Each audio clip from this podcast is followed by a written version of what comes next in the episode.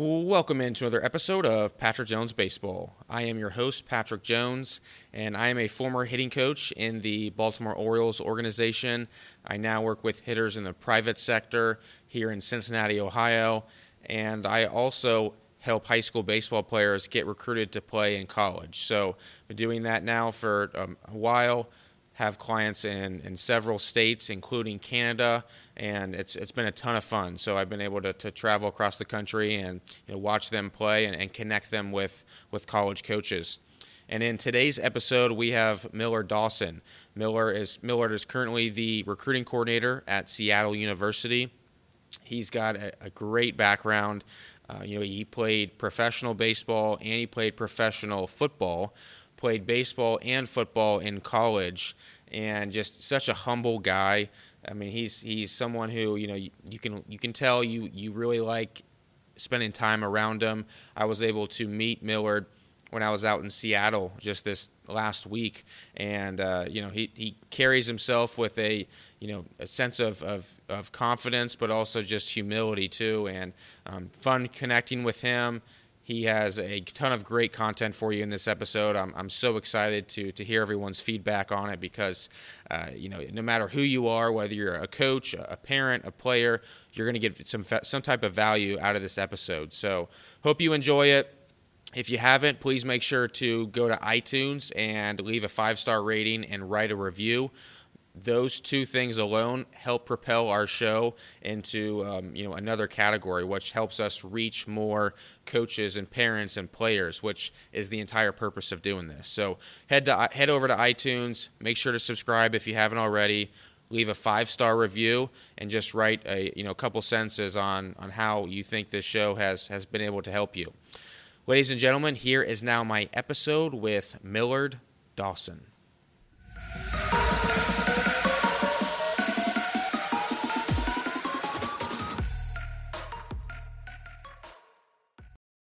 We now welcome on Millard Dawson, who is the recruiting coordinator at Seattle University. Millard, thanks for coming on the show today. Uh, thanks for having me. Pleasure to be on. So I see uh, in college you majored in kinesiology. At the time, what were you hoping to to do with that? Uh, uh it goes back to uh, back in high school. I, I had a pretty significant high ankle sprain, and and you know, had to do a lot of rehab for it. And, and during my rehab time and, you know, talking with all of the physical therapists and the, the orthopedic surgeons and, and doctors, I uh, kind of fell in love with, with uh, the rehab aspect, physical therapy aspect. Uh, so I kind of want to go down that avenue and, and, and see what that would lead to. I even had, uh, you know, thoughts of, of being an MA medical assistant. Mm. Um, so there were a couple of different avenues that I thought about uh, with that kinesiology degree. I assume that with coaching and especially baseball, understanding how the body moves, that that's probably helped you throughout your coaching career.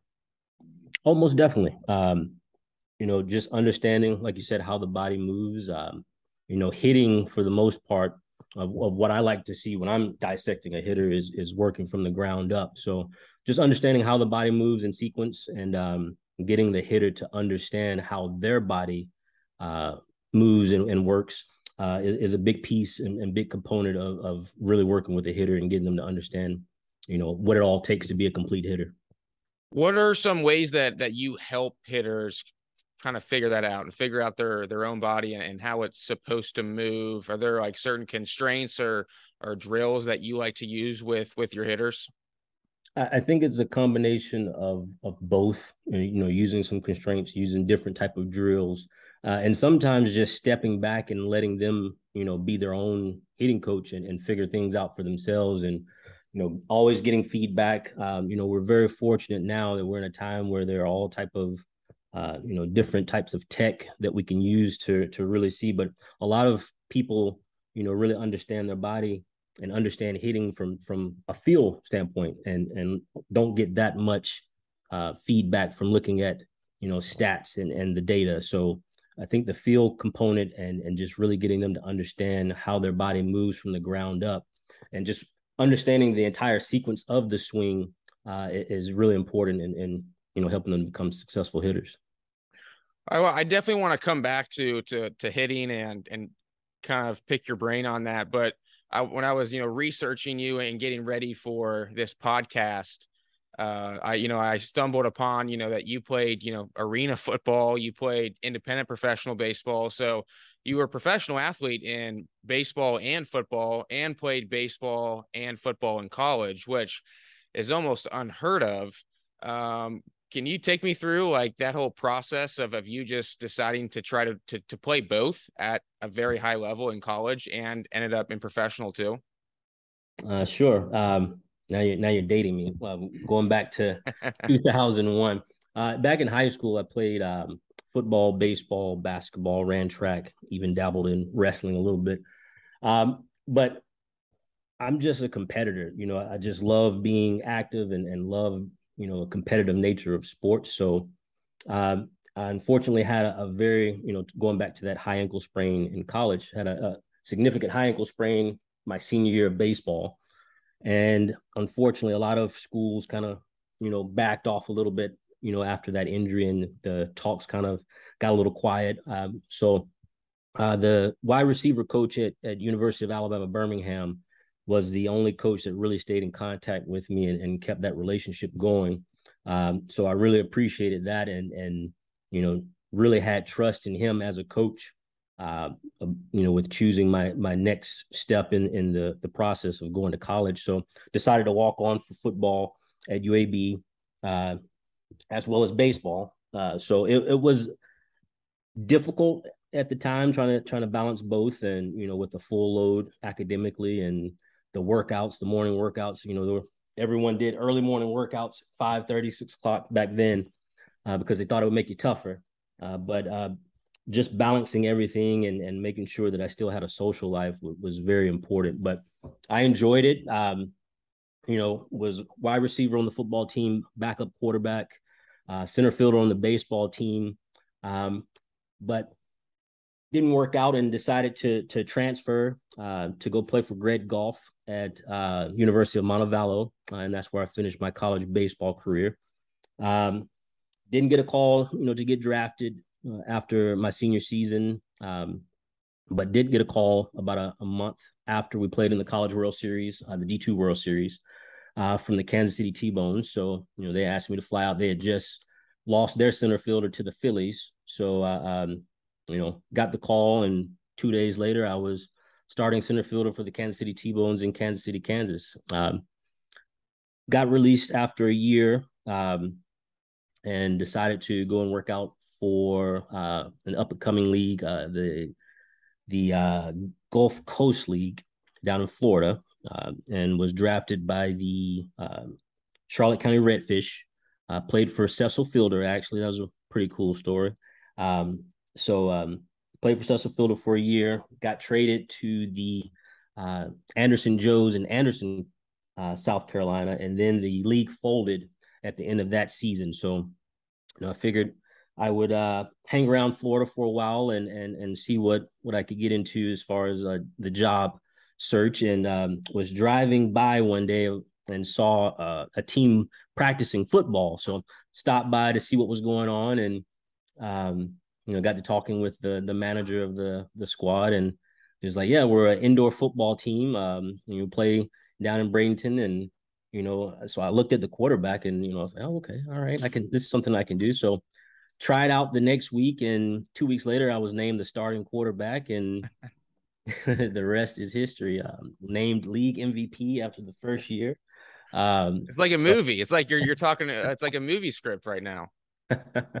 no, but it's it's just you know part of my you know competitive nature. Always just the it's in my DNA. You know, being in sports and being involved in sports in any kind of way, and you know I'm very glad that I was able to experience all the things that I was able to experience, meet different people, travel, you know, all across the country through sports. And, you know, now my job as a coach to just, you know, is just to make sure that I can give back, um, you know, to the youth and, and to the, the college athlete and, and help them learn from the mistakes that I made along the way.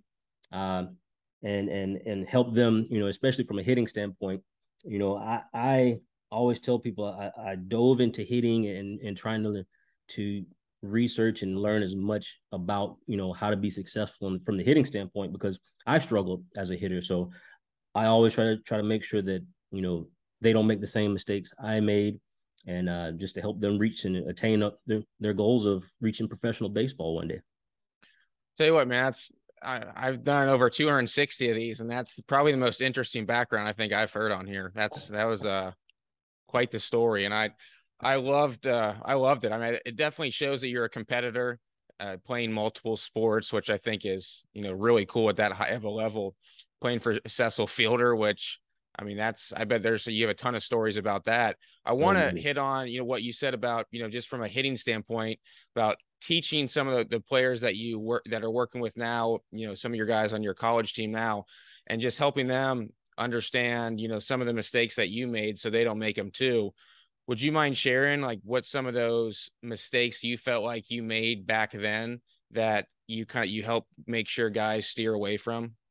Yeah, no, no problem. Um, you know, and this may not, you know, be the case for everyone, but you know, I was the type of hitter that, you know, I would listen to what everyone had to say, you know, to help me with my swing, and you know, having so many voices, you know, to a certain extent would, you know, can cause problems in a swing, you know, because you're trying to be coachable and listen to every coach who comes your way and trying to help you. So, you know, that right there helps me, you know, from a hitting standpoint. You know, at Seattle University, we have a three-headed monster uh, with myself, uh, Donnie Harrell, and and uh, Joey Wong uh, working with the hitters. So you know, it's just really being observant and and you know seeing if the individual is giving a little bit too much information. You know, and it's really important that we all have the same verbiage um, uh, when we are talking to these hitters, and and so they don't get confused um, because we're very cerebral as a, as a hitter, and it's very easy to kind of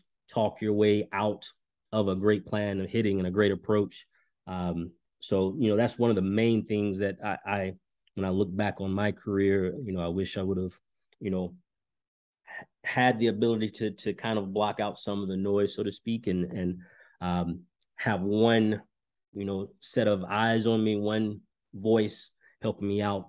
Uh, so yeah, that's one of the things. But just having these hitters understand what you know each individual needs something different you know and just really understanding what each individual needs is is really one of the the the best things that we do now at Seattle U and we had one of the the best offensive seasons uh, since the program returned in 2010 last year uh, we were very offensive and you know had the highest batting average team batting average uh, you know in the um, 20 year span so yeah yeah i mean it it's it's interesting to hear you say that because some of the the hitters that you know I well, first of all, I resonate with what you're saying because I was a little bit of the same way. Just you're so open minded, and it sounds like you were just, if anything, too coachable. Um, and you sometimes hear talking with you know some really like high level big league hitters. You know, you got to be a little bit stubborn too. And my uh, my follow up to to you is you know you want you don't want hitters to be so coachable but obviously you want them you know they can't just be like ah you know what no coach i'm not doing that i'm doing my own thing how, i mean how do you go about like what, what's the right way to approach you as a coach if you recommend something to a player but they don't necessarily I wouldn't say agree, but they they feel comfortable doing their own way, right? I'm sure there's a right way and a wrong way to go about that, and I feel that sometimes players don't necessarily know how to do that, so they kind of just ignore you, if that makes sense. Yeah, uh, good question. Uh, I think first and foremost, there needs to be trust. Uh, you know, if the hitter trusts, you know, the information that's being given and they trust you as a coach, uh, they're more acceptable, you know, for any kind of feedback that you may have. Um, like I said, you know, it's really good to have them understand that at times they need to be their own hitting coach. You know, we can't hold their hands the entire time, uh, but just giving them a, a proper plan of action, having the resources that they have. You know, we have TrackMan, Synergy, uh, blast caps. Each of the hitters have their own blast cap. Um, hitting Rapsodo, track. So it's abundance of of resources that they have, and then along with the the the hitting minds that we have on staff uh, and the amount of experience that's on the staff, I think that that level of trust first and foremost is is that you know thing that really kind of I would say breaks the ice and has them more open to to what you have to say and how to help them out. Man, it sounds like you guys got all the toys there. I mean, I, I heard every almost every piece of major technology there's that's out there. You guys have. Yeah, and and it's kind of gotten that way in the past, you know, three to five years. You know, everyone's going more data driven, um, but keeping a good balance of feel, you know, that gut feeling and and the data is, I think, what last year really turned the corner for us as an offense. Um, but yeah, just utilizing that that tech is also you know what's good for the for the for the guys. They all have access to it uh, with the blast uh, they're able to go and get swings at 10 11 p.m at night and the data gets uploaded into the cloud and it comes right to my computer you know as soon as they get back into some wi-fi and i'm able to look at their swing um, their rotation acceleration their bat hand speed uh, their swing plane and, and really break down. And you know, they do a great job of actually coming in the office and, and asking to look at video and asking to look at the opposing pitcher if we're in season and look at some synergy video. Uh, so, you know, that's also a, a, huge reason of why we had the success uh, last year is they're not waiting for us to come seek them out to help them out with their swing. They're they're coming into our office and, and asking us the right questions and wanting to see game film. Yeah, I think you you you hit something right there where I think that the technology it sparks a conversation like with within like with players and coaches and it it really opens them up and and kind of gets them curious. So I've I've kind of felt that and experienced that a little bit too where you know may use a blast motion or you know you know whether it be HitTrax or whatever it is and you know they start asking questions on what some of these numbers mean and you know that just sparks a conversation and going back to what you said earlier of that helps them understand who they are as a hitter more and more and more, which is you know what we want. Uh, you, you mentioned that they go inside and you know late at night sometimes hit you know with the blast motion on. How much do you guys promote just the, the competition within? I was on my flight back from Seattle. Uh, I was listening to a podcast, uh, Jerry Seinfeld, and I, I, like listening to to sometimes people who are outside of baseball, and it just kind of gives me different ideas and and ways of looking at things. And one of the things that he had talked about is he tries to what he calls he tries to gamify everything. So everything he does, it, you know, he gamifies it. So it becomes a, a, competition, whether it be, you know, reading a script, you know, he wants to read it five seconds faster, you know, and get it down than the time before, or whatever it is. Uh, is there certain things that you know you guys make sure that you always try to, to gamify or or compete in? I think that uh, in the fall, you know, we we try to make sure that there is a lot of competition, you know, and that's something that we're trying to change in the culture is being more competitive than what we've been in the past. Because, you know, if you go back and look at our record when we have the guys who, you know, were just super competitive out of high school and just bred that culture throughout the program, you know, WAC champions, you know, a lot of guys getting drafted. And I kind of think that somehow we kind of lost focus of the competitiveness over a couple of years. And, you know, now we're trying to really get that back in our culture as a program. And it's just every single thing that we do, you know, to have uh, what we call Hell Week uh, during the week that we're not allowed to work with them uh, in the in the fall during October. They're in with our strength coaches and they go through Hell Week and um, you know just every single thing and every single uh, coach that they're with. We just try to make sure, you know, from batting practice to fielding practice to base running, hitting off the tee, hitting in cages, uh, every single aspect of of the practice standpoint. And when they're away from us as well, trying to make sure that they're always competing uh, because you know if you breed that in your culture, you know you're going to be super ready for for when springtime comes around to compete at every aspect of the game you mentioned about it when you were playing football in college, you know, lifting at 5 30, 6, 6 a.m. 6 a.m. in the morning.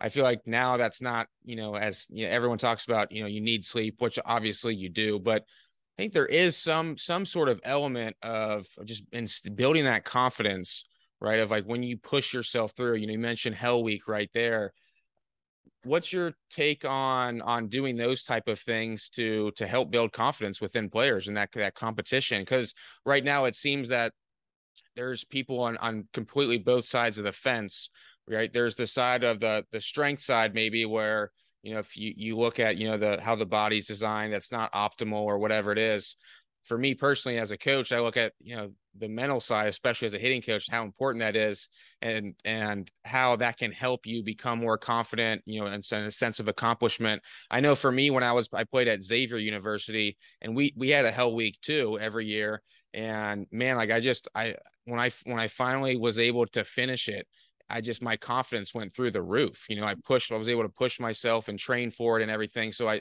I think that there's something there. But you being you know in it right now in the college game, I mean, would you would you agree with with kind of what I was saying, or do you think you got to make sure that there's a balance of both?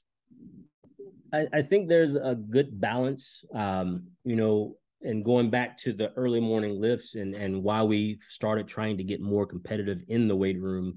Um, you know, there was a time where everyone lifted at five in the morning. You know, it made us more mentally tough. You know, made us, you know, harder. Uh, but what we found is when, you know, I don't know about you, but when I was in college, I wasn't going to bed at nine, 10 o'clock at night. You know, so what we found is that the athletes are staying up a lot later, loss of sleep, having to wake up at five for a 6 a.m. workout. The body was starting to break down. So, you know, we went to the afternoon lifts so in doing that, we had to make sure that we were, you know, making the the weight room sessions a lot more competitive. So you know, we're very fortunate to have a, a new staff um, from Oregon State. Our previous staff um, actually. Uh, Cam left to go and, and train Olympic athletes. Uh, so that was our previous um, weight room staff. So you know we're we're very fortunate to have them for the the five years that they were here. But you know we're we're lucky to have the new staff coming in who are very very you know they they like to dive deep into what makes the body um, bigger faster stronger what's the best for each athlete uh, and it's more individualized program so it's not just cookie cutter. So you know we're fortunate to have uh, you know a good staff but uh, we hate to see cam go but yeah just breeding comp you know competition and a competitive nature in the weight room it it kind of leaks out into the to the field as well um, what about lifting during season? I mean, I, I assume you guys still lift during season. Is it just is it cut down? How many times a week you guys do that? Uh, yeah, absolutely. Uh, in the fall, we're four times a week, and then when we're in season, uh, I wouldn't call it a maintenance phase, uh, but it's three times a week, and it's more of a pyramid, um, you know, strengthening phase to go along with the the grueling um, you know effects on the body that a, that a long season can have um, you know and and we see it you know after a three game series you know we usually have our days off on monday to to help the body recover. And then we get right back to it on tuesdays um, but um yeah like i said we we, we have a great staff. Our sports um our athletic trainers are are you know at the field with us every single day. So um you know they it's kind of a, a uh, all the pieces of the puzzle with the uh, athletic trainers, the weight room staff, and the coaches.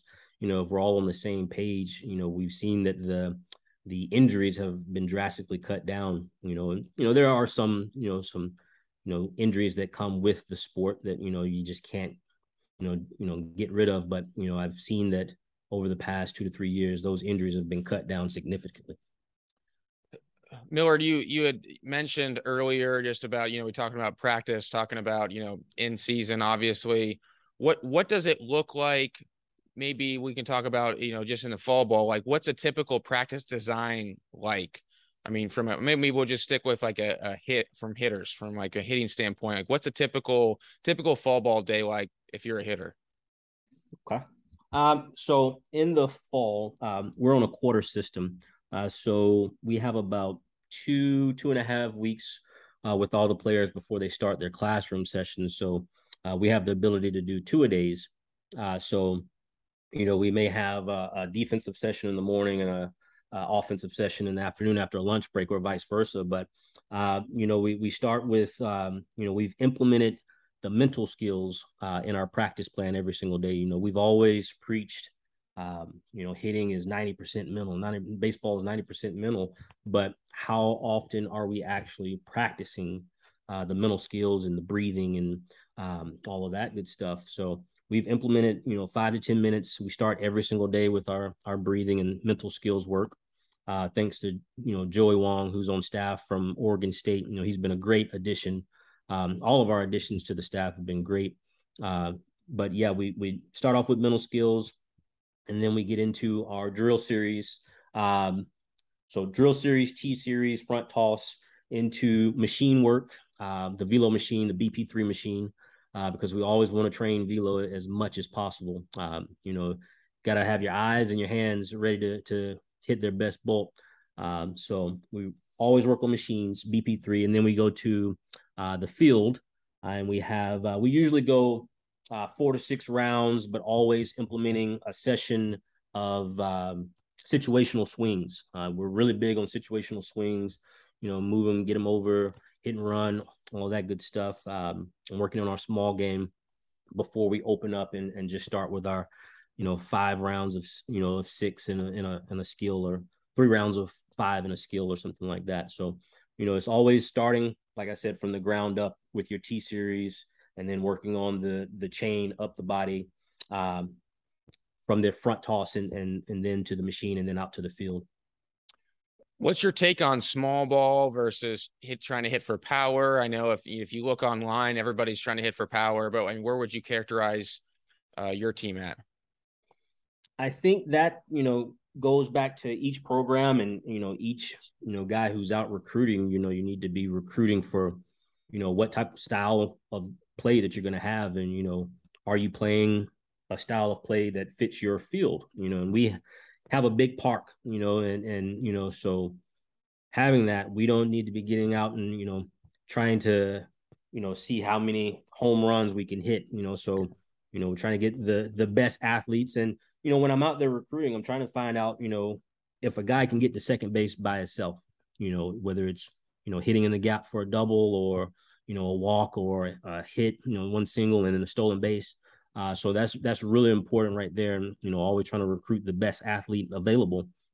Uh, so always trying to recruit to you know our style of play and and you know how our field plays and how our park plays. Uh, so you know that has a lot to do with it right there. So we implement our small game a lot. Um, you know, and sometimes we're we're working on it during batting practice. Sometimes we'll have a group that is just focused on small game for that particular day, and sometimes we implement it into our um, our hitting sessions. Interesting points there, and I, like them all. It's it's you know you talk about yeah that's what I like about college game right is you're recruiting you're able to to, to hand pick the players bring them in in the pro game program at least in the minor leagues you get who you get so it definitely makes sense that you know you're recruiting to your home ballpark, and you know obviously if it's playing big. Um, what about like when you say small ball, like making sure is it important for you as a recruiter, making sure each guy can can lay down a bunt? Like is that something you know that that you look for? Uh, I think uh, not necessarily just everyone being able to lay on the bunt, you know, but that is something that we try to develop into their game once they get here because you know we're big on development you know we don't have the uh, ability to go out and get every single you know three four you know five tool player that's available. Uh, so we do a lot of development once the the player is on campus. Uh, so there are some of our guys that you know fit the bill of of having a small game and that's something that they need to work on you know 50% of the time because that's going to be implemented in their game. Uh, but you know a lot of guys you know they need to be working on their barrel control you know that's what we talk about the hit and run the move them you know so i think it's it's it goes for each individual hitter and what their game has and, and where we're going to use them you know because how we use them uh, you know says a lot about what they're working on as well.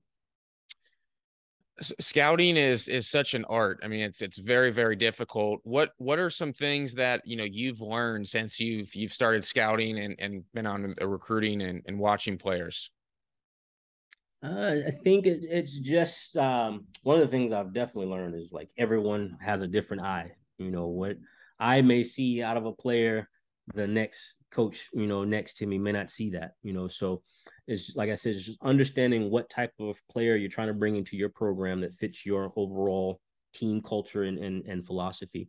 Um, but understanding that when you go out to see them, they may have an off day you know, that's why I like to really take my time through the recruiting process and not just make a, a quick decision. You know, I like for myself, I like to see the kid have, you know, 20 to 24 ABs, you know, wow. before I make a, a decision because in those 20 to 24 ABs, I'm going to see him fail. I'm going to see him have some success. you know, and I, I definitely want to see how he reacts to failure. You know, how how he how is he in the dugout with his teammates? How is he after the game with his parents? You know, so you know, I'm definitely looking at all those those things when it comes to recruiting standpoint because you know that that's all in the makeup of the player and you know what type of teammate he is because you know a kid may be able to go three for five, but if he's a you know a cancer in the dugout and a cancer to the team, you don't want that in in your program. And we've done a great job here. You know, I've been here in my seventh year, and Donnie has always done a great job of of bringing in not only great kids but great families. Um, you know, because they all have to fit you know our program and what we stand for when it comes to morals and values. Do you watch kids as they I mean, you always hear of, you know, coaches are always watching from the time you get out, you know, out of the car all the way to the field. So, you know, if if you're having your parents carry your bag or you're just you look sloppy, all that stuff, is that something that coaches like really look at, or is that just something that people say to get kids to, you know, act like a pro? I think it's a little bit of both.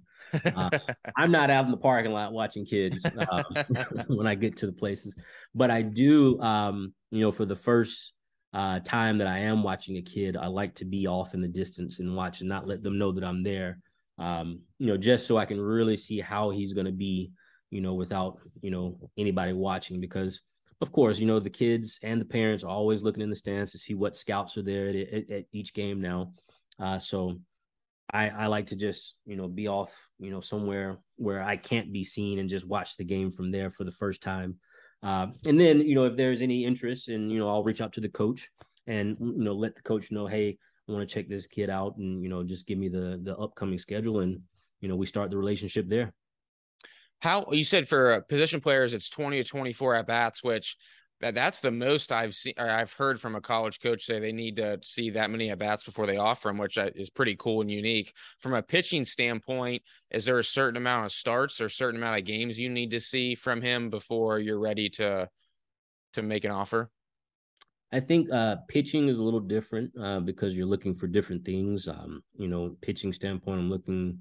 You know, is it a quick arm? You know, the frame and a lot of things you know, in a recruiting process, it goes off the eye test. You know, you know, a lot of is done, you know, from the first time you see a kid, whether it's you know them sending you video or you go into a, a game.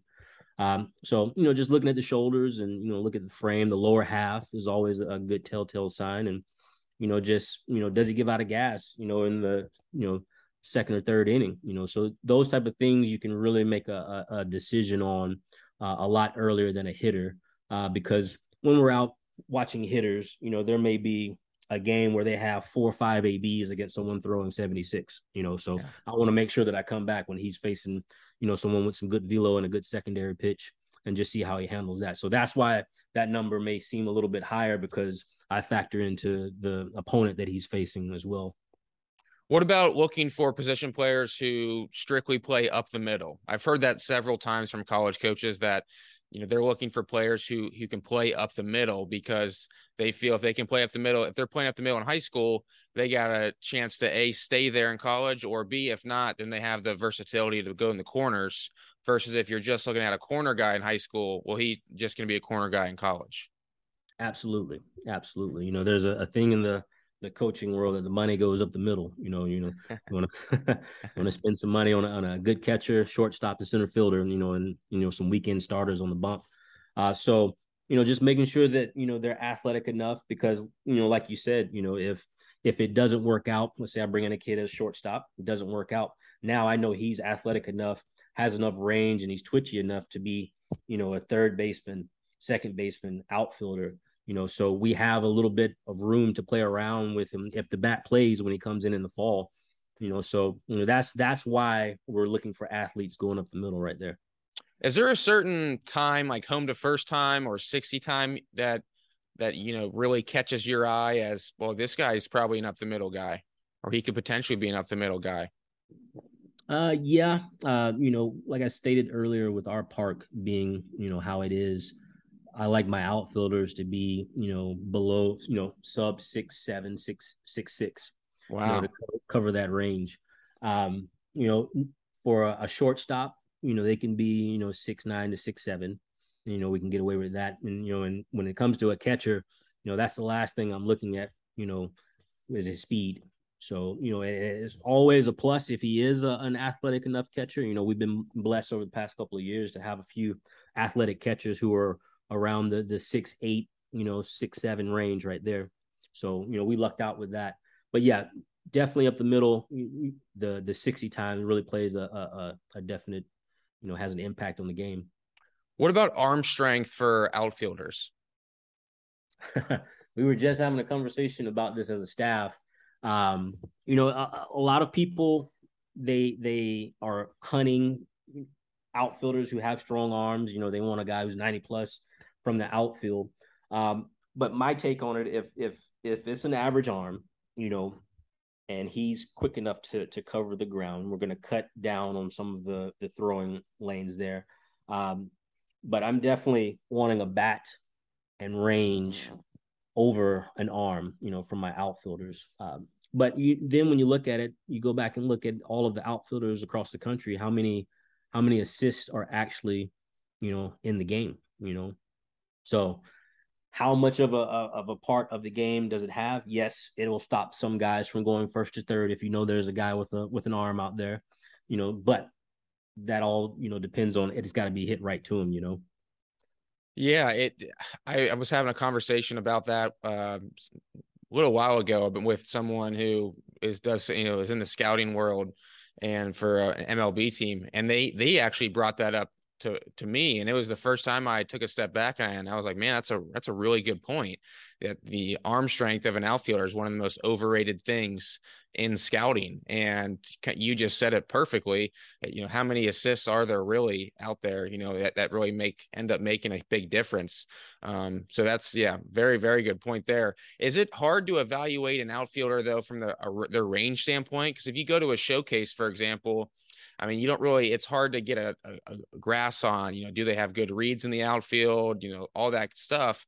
And even if you go and watch them play, they may not get very many balls. So is that kind of a, can, can that be kind of a crapshoot on, on how good defensively that they are as an outfielder?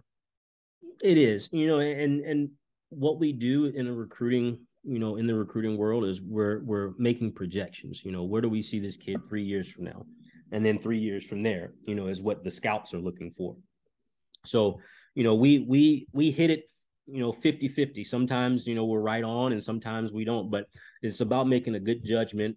You know, like I said, the gut has a lot to do with it as well. And you've seen a, a kid, you know, running routes, you've seen the 60 time, you know, you've seen it if you know if there's some twitch there, you know, and and like I said, with with Seattle U and us being a mid major, we're going to get a lot of those guys that don't have the arm strength of an SEC caliber or Pac-12 arm. We're going to get a lot of guys who are not as polished, you know, at the plate or on the mound. So our job, um, and I would go as far as to say is our job is more of a development part than those Power Five schools uh, because we're not getting the polished athlete when when they step foot on campus as a freshman.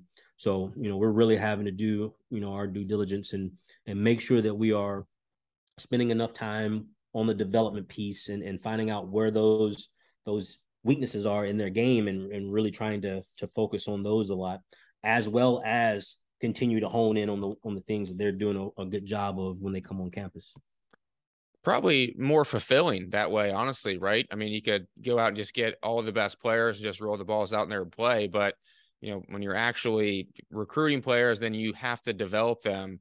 I'm sure that's probably more fulfilling when you when you do see some success um, than the other way. Oh, no doubt. You know, um, but at the end of the day, you know, our job is to to develop them not only as baseball players, and this is something that I tell families when I sit down with them. You know, I'm gonna do my best job, and we're gonna do our best job as a staff to to develop, you know, your son as the best baseball player that he can possibly be. But also, our job in the development piece is making them the most well-rounded individuals that they could possibly be. So, you know, only the one percent, you know, of the college athlete makes it to professional baseball. So we have to make sure that he's going to reach his his tipping point as a college athlete and and perform to the best of his ability, but also setting him up for what's going to take place after baseball. You know, and a lot of coaches don't touch on that as that being a, a huge piece of the development process of the the student athlete as a whole um, you know, we're not only develop them as a baseball player, we're develop them as a human being as well. How do you go about developing them as a human being? I think it starts from day one, you know, a fall practice, you know, especially when we get the the new guys, incoming freshmen and the transfers, we go over uh, our team rules and our team values and the university's values and just making sure that Donnie likes to use the term "stand above the line." Um, you know, you, you have people who are right there. You know, you got your five or six players that always stay above the line. They're always doing the right things. You know, always making it to class, turning their assignments, showing up to practice early, doing what they need to do, always prepared. And then you got those guys that are be- below the line, trying to pull those guys who are hovering around the line down. You know, oh, I don't, I don't want to go to early work today. You know, ah, uh, I don't want to do my homework. You know, let's go, let's go out and have some fun. Let's go out to the to the bar or whatever. So you all every every program deals with that. You know, and and it's just about making sure that they're all, you know, understanding the importance of doing the right thing. And you know that old cliche is you're only strong as your weakest link. You know if you got somebody you know we we had a player who was a freshman last year, who was a very important piece of our offense and and really didn't do what he needed to do in the classroom and you know kind of paid the price for it and he was ineligible. And he was a huge piece of our offense and you know it really hit him hard and you know now he understands you know that college baseball and being a student athlete isn't all you know just about having fun and playing baseball you know it's about making sure that we're doing the right things at all times so you know, and I think he'll be better for it, you know, learning from those mistakes and, and moving forward. And he'll hopefully be able to help an incoming freshman down the road in his time here who he sees, you know, kind of steering off off of the path and, and help them out. So it's all about just helping them out with their, their core values and, and, you know, keeping our standards as, as a, a, a Red Hawk program, you know? Absolutely. Do you guys name captains? We didn't name captains last year, but I think we're going to get back to implementing that uh, and having it come from within from the from the players. Um, just because it means a little bit more uh, coming from your peers than it does from a, a, a coach.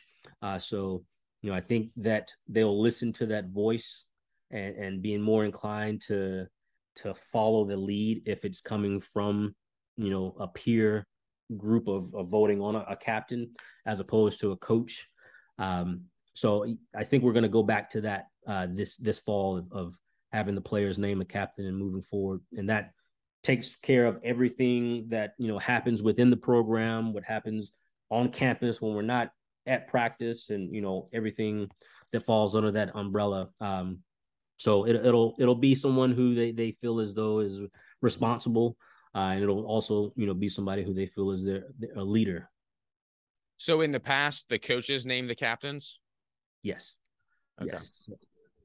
Yes. So it was uh, voted after fall, um, and we would name a pitching uh, captain, and then uh, a position player captain is how we've done it in the past. Yeah, that's. I mean, I. That's interesting. Yeah, that that's kind of cool that you guys took a step back in a sense and didn't do it, and then now kind of taking a, a step, two steps forward, really, and having now the players go about naming captains. That's that's pretty unique. So why? I'm just I'm just more so just curious than anything. Why this past year you said no captains at all? I'm not sure how it, it wasn't a conversation about we're not going to have captains. I, I just think that with everything, all these moving parts, it just kind of fell through the cracks, and you know we just let it go. And we saw that not having captains um, I said the issues with the classroom and and not really having anyone that would come, you know, to us, individuals would come to us with any kind of issues and problems. And, you know, we feel as though, you know, if we're telling them that it's their team, we need to put everything back on them, you know, as handling, you know, problem solving, handling any kind of internal issues, any kind of classroom issues. And it, it helps them grow up as well, you know. We saw that, you know, in doing that, it it helped them, you know, just be a little bit more responsible. The maturity, you know, went up a little bit more. Um, just everything about them as an individual just got a little bit better. Yeah, I, I can definitely see that. No, no question about that. Um, one of the the things that I think also is is important, you know, is just having that, you know, leadership for up from from the upperclassmen, even if they're not captains or not. And um, you know, I, I, definitely think that, you know, having captains can definitely be a good thing. The last thing I do want to pick your brain about is the transfer portal. Uh, you know, I, I can't tell you how many times I've talked to college coaches this summer and uh, it's just it feel it's just driving them crazy. I mean, they you know they're they're just losing players, they're getting players, this and that. Um, do you are you guys utilizing the transfer portal or are you just doing what some schools are doing and you know it's just on a, a need be type of basis? I would say it's it's more of a need type basis because we've been one of the schools and we've really prided ourselves in not going over the roster limit and not over recruiting. And um, you know for whatever we have going out whether it be graduation draft or, or you know we try to bring that exact number in and replace those bodies. And we've done a great job of that. Um, and this is just another thing, another recruiting tool, you know, is how you have to look at it. You know, the, the, the recruiting landscape is changing and, you know, in baseball, we have to adapt or, you know, you kind of get left behind and, you know, we're not going to uh, abuse it, you know, and, and we're going to use it the right way. Um, because we, we, we're always trying to do right by our players that we have on the roster as well, you know, and, and, we're never going to be a program that pushes anyone out. Um, you know, you've heard the horror stories of of guys getting their their uh, offers pulled right before signing day. The guys who are on the roster are getting told, "Hey, you need to go find somewhere else to play because you're not going to play here." And you know, we really pride ourselves when we shake that parent's hand when we're you know on their couch or you know if they're in the office and we tell them that we're going to take care of their son for the next three to four years, we mean that. You know, so that's why we haven't had any issues or anybody trying to jump in the transfer portal like a lot of programs have. You know, I've seen sometimes up to 12, 14 players in the portal, you know, through a given season. So, you know, that that just shows us that we're doing the right things, you know, by the players and and keeping our word to the families uh, first and foremost, and, and just making sure that when we do shake mom and dad's hand and we tell them that we're going to take care of their son, you know, over the next three or four years, we mean that. Yeah, that's that's awesome. That's huge. Uh, last question for you. There's kid gonna be kids out there listening to this, um, parents, coaches. They, you know, obviously all of them want to go play college baseball. What what advice would you give them from you know yourself being a recruiting coordinator on just how to go about getting you know getting seen, getting recruited? Like what what should they be focusing on? I feel like there's a million things out there uh, you know, what, what would be your advice if you had a son in that scenario? Well, um, I would say, you know, take your time, you know, don't chase a, a jersey, you know, you know, I ask these kids and the families, what is your end goal? You know, if your end goal is to just go play at school XYZ just so I can post it on Twitter and get my likes, then, you know, I'll shake your hand and wish you the best of luck. But if your ultimate goal is to one day end up playing pro ball you know, or, or you know, at a high level, if it's indie ball or, or affiliated ball, then it doesn't really matter where you go if you're good enough. You know, there are guys that get drafted out of D3, D2, NAIA, D1 every single year, JUCO. Um, so it's this whole mentality of D1 or bust. Um, I, I, hate to see families kind of go down that road because they're kind of setting themselves up for failure because, well, Johnny may not be a Division One player, you know. So all of the people in their corner and in their circle, you know, also need to be open and honest with the family as well, you know, and letting them know, hey, you may want to go division one, you know, wherever school that may be, but your talent level is more fit to go D2, D3.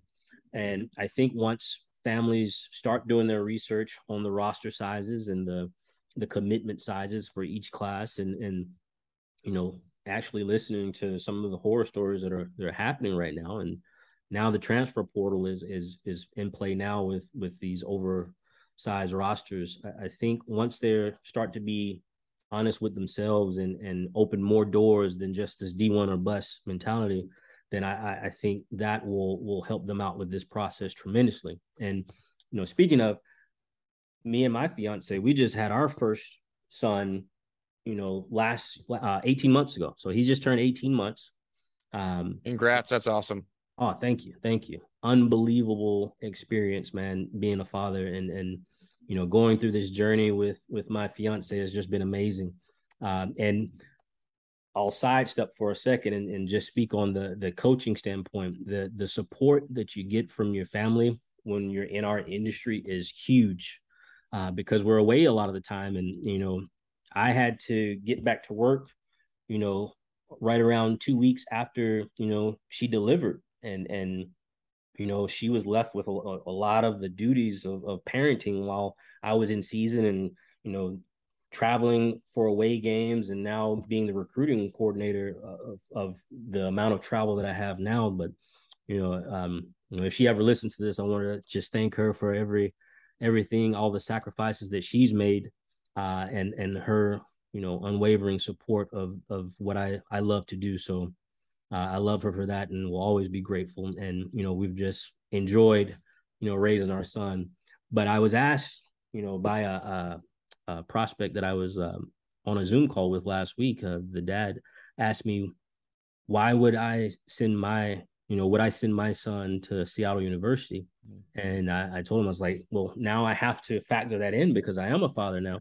and I told him that I would not hesitate, um, you know, coming from the, the South and, and moving all the way across the country um, was a scary experience. And, and, you know, not knowing what the the coaching world had to offer me out this way. And I was very fortunate to meet um, the UW staff at the ABCA, uh, Donegal Fergus, Tanner Swanson, J.K., uh, Billy Boyer, when I when I was you know going through the the thought process of moving out to the Northwest, and um, they welcomed me with open arms into their Northwest baseball fraternity. And you know, I'll forever be grateful for how they they made me feel coming out here. But uh, meeting Donnie Harrel, our head coach, um, you know, I've always, you know, joked with him, don't want to make him feel old, but you know, he's kind of like a father figure to me out here. You know, you know, he just like my dad, you know, brought me up with the the right um, you know, values and and and the right morals. You know, Donnie preaches that, you know, on a daily basis to all these guys. And, you know, I, I, I like to say I have I'm I'm very fortunate to have two father figures you know, so I'm I'm just soaking up a lot of knowledge from Donnie, and and you know, I told that parent like having Donnie and sitting down with Donnie for the first time I met him, you know, he sat down with me for about an hour and we didn't talk baseball whatsoever. He just wanted to know me as an individual and know me as a person. And, you know, it was between going to UW as a grad manager or Seattle University as a grad manager. And I met with Lindsay Meggs on a Friday and met with Donnie on a Saturday. And right after I met with Donnie, I got on the phone with my folks and I was like, hey, this is a no brainer. Like, I know where I want to be now. Uh, so just him always being that same person, uh, family oriented, always caring about the individual is, is um, what made me become a Red Hawk. And, and, you know, when we're going through this entire recruiting process and, and we meet with these families, they see the same thing and they know what type of, of culture that we're breeding uh, here at Seattle University and, and what type of program we're trying to build brick by brick. And, you know, they see it and, you know, we're starting to get some really good players and, and, you know, with the WAC expanding to, you know, 13, 14 teams now, you know, and having an at large bid, we're, we're, we're coming, we're coming. Miller, that was awesome. And I, I don't, I can't think of a better way to, to end the episode, but uh, I can tell you, you know, I'm all the way in Ohio, so you know, not too far from you know where you were before in Georgia, but I know I'm pulling for you, and um, man, I just I appreciate you coming on. Appreciate you sharing, you know, your wisdom and your own story. You got you know such a unique background, just being able to play football. And, You know, arena. Uh, the story you told about just driving by and and seeing some you know football game and then ended up being the starting quarterback on the arena football team later on which is incredible but uh man i'm excited to, to follow along you know, I, I love watching some college baseball. I, I think I, I like it way more than pro ball just because it's about winning, which I mean, you played independent baseball, so you know at the professional level, you know, that's I know a lot of people who like that too. So, uh, but I appreciate you coming on, man. It's been a ton of fun. And, um, you know, again, thank you to you. I appreciate you having me on. Thanks so much, Patrick. No problem.